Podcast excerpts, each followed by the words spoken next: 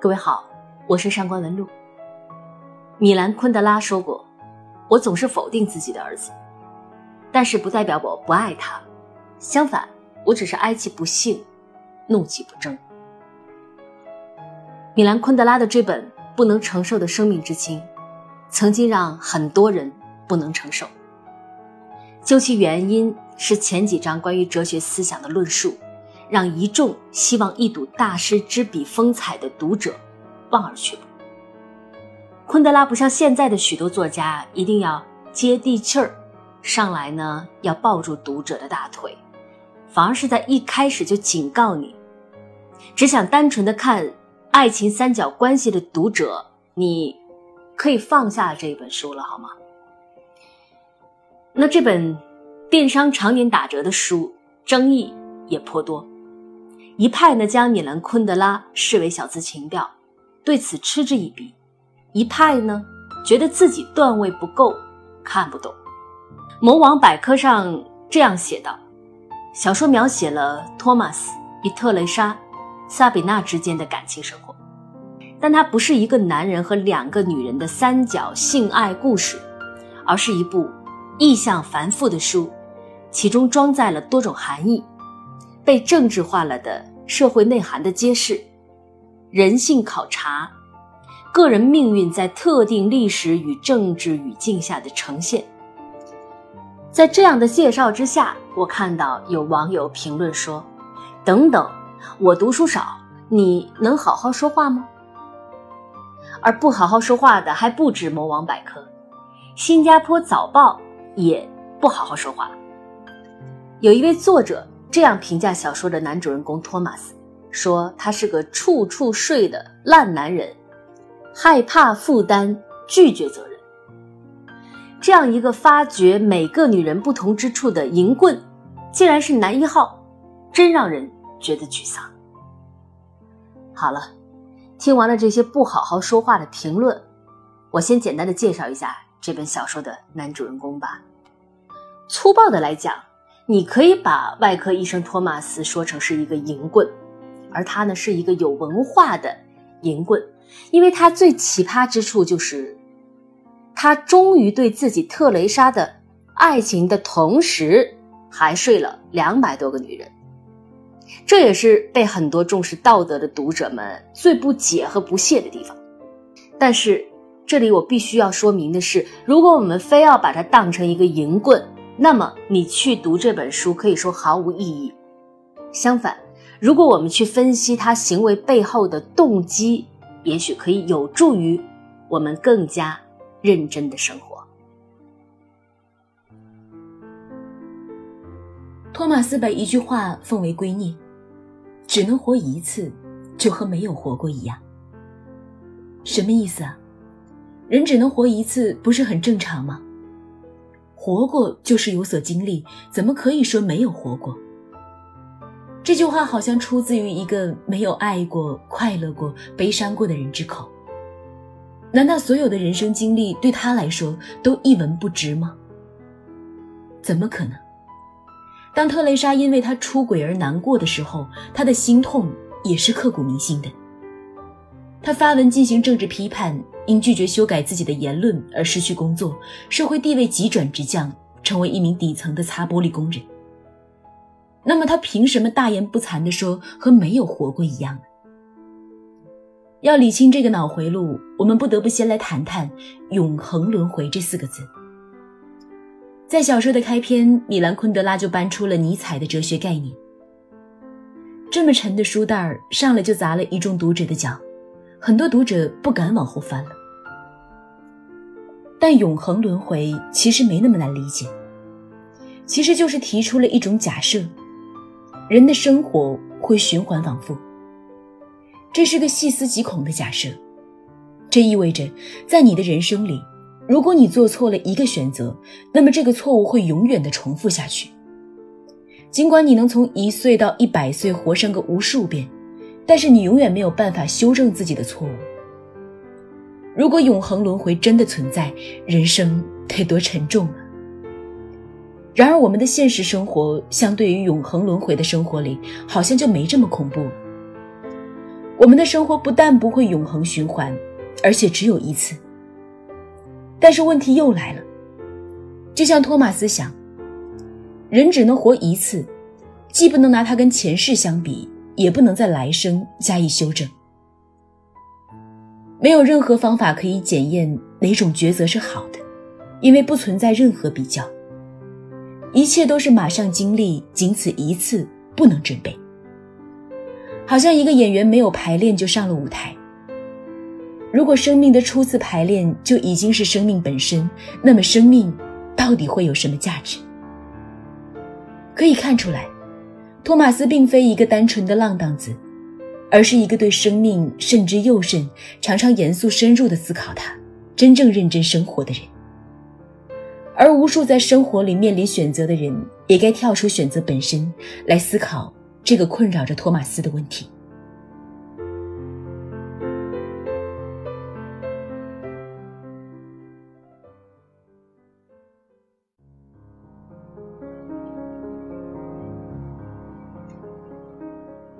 生命只有一次，所以你永远不可能知道你选择的哪一条路是更好、更对的。当生命丢给你几条路，你只能硬着头皮踏上任意一条。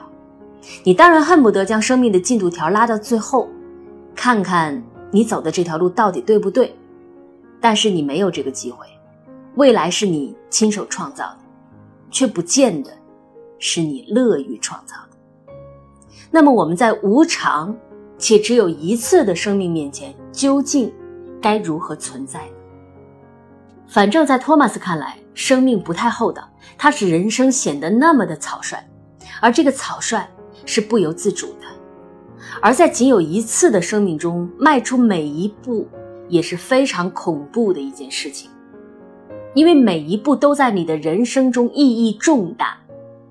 这种轻所带来的重，就是所谓的不能承受之轻。如果生命的初次排练就已经是生命本身，那么生命到底会有什么价值呢？昆德拉借托马斯之口道出了对人生的价值的质疑，而只能活一次，就和根本没有活过一样。这句话更是在慨叹人生的虚无。人生没有意义呀，昆德拉叹息着。否定着人生，但是这当然不是昆德拉对生命的厌恶，而恰恰是以否定的方式去表达对生命的热爱与珍惜。这就好像是父亲对戳着儿子的脑门骂着：“蠢蛋！”不是不爱他，而是恨铁不成钢罢了。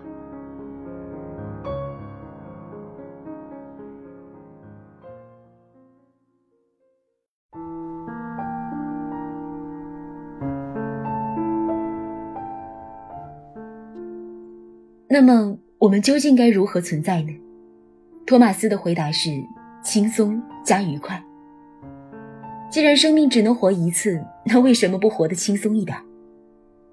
因为秉持着这样的生活理念，所以他放弃对与前妻的孩子尽一个父亲的责任，从来不留女人在自己家过夜，只维持性伴侣的关系，过上了自在的生活。本来生命已经轻的他无法承受，但他没想到。还有他更无法承受的，直到他的生命里出现了特蕾莎。从来不让女人在家里过夜，也不在女人家里过夜的他，让她在自己家里待了一个星期。他害怕太晚回家，因为特蕾莎在等他。他在和情人上床的时候偷偷看表，想尽快结束。更有甚者。这个抛弃所有责任、渴望像原始人在森林里肆意奔跑的男子，竟然为特蕾莎进入了婚姻。结婚归结婚，托马斯还是出轨，但是这一点都不影响他对特蕾莎的爱，因为他有一种灵肉分离的特异功能。在这种特异功能里，性和爱是毫无关系的，所以他可以和二百个女人达到肉体高潮，但他的精神高潮。只属于特蕾莎一个人。特蕾莎经过了层层选拔，经过托马斯大脑的最终考核，成为了托马斯唯一的挚爱。那么，特蕾莎是怎样的一个人呢？特蕾莎是一个忠贞传统的女性，同时她也预设婚姻就应该是忠贞的，所以婚后面对托马斯的出轨，她一直特别痛苦，因为她在童年时期就是一直在母亲的羞辱里度过的。母亲禁止她在洗澡的时候关门，并且和她说：“你的身体和其他人一个样，你没有权利觉得羞耻。”一个东西有成千上万个和它一模一样，你没有理由去掩着藏着。而托马斯一对多的性关系，恰恰也是在对他说：生理欲望找谁都可以释放，因为身体是功能性的，包括他的身体也毫无特别之处。二人分分合合，特蕾莎每一次的离开，都让托马斯同时感觉到恢复自由的快乐和思念特蕾莎的悲伤。但是后者总是久久的纠缠着他，所以二人总会重修旧好。但托马斯的风流始终没有停止，特蕾莎的忧愁也始终没有停止。直到有一天，特蕾莎抛出了一个非常悲伤的比喻，这个比喻打动了托马斯。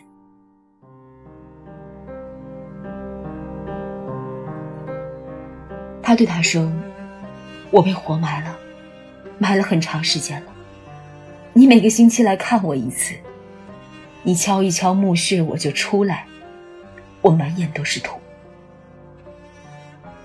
特蕾莎的绝望完全牵动了托马斯，他觉得自己再没有力量来承担对他的爱了。特蕾莎用绝对的忍耐和忠贞，把爱渐渐渗透给托马斯。他告诉他，存在不为了轻松加愉快，而是为了爱。和责任，在特蕾莎的一次次痛苦和柔弱面前，托马斯终于放弃了自己向往的绝对的亲的生活，离开有情人投怀送抱的环境，和特蕾莎到乡下生活。因为他发现，他无法承受的是自己给特蕾莎带来的痛苦。特蕾莎的所有的情绪都牵动着他，令他无法起飞。无法起飞的同时，他也找到了心灵的归属。特蕾莎紧紧牵着他，让他的心免于无家可归。而那个问题的答案显而易见：我们为什么不轻松加愉快呢？你可以，但是绝对的自由真的给你快乐吗？如果体会过被牵动的幸福，你还会想要绝对的自由吗？昆德拉在一开篇就在告诉我们。要警惕绝对的自由，负担越重，我们的生命越贴近大地，它就越真切实在。相反，当负担完全缺失，人就会变得比空气还轻，就会飘起来，就会远离大地和地上的生命，人也就只是一个半真的存在，他的运动也会变得自由，而没有意义。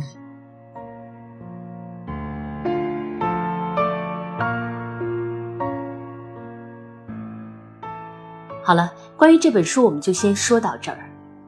米兰昆德拉的《生命不能承受之轻》对整本书的精读已经在喜马拉雅上线了，各位可以在喜马拉雅 FM 中搜索“上官文录名著精读”第二集。下期读书时间，我们再会。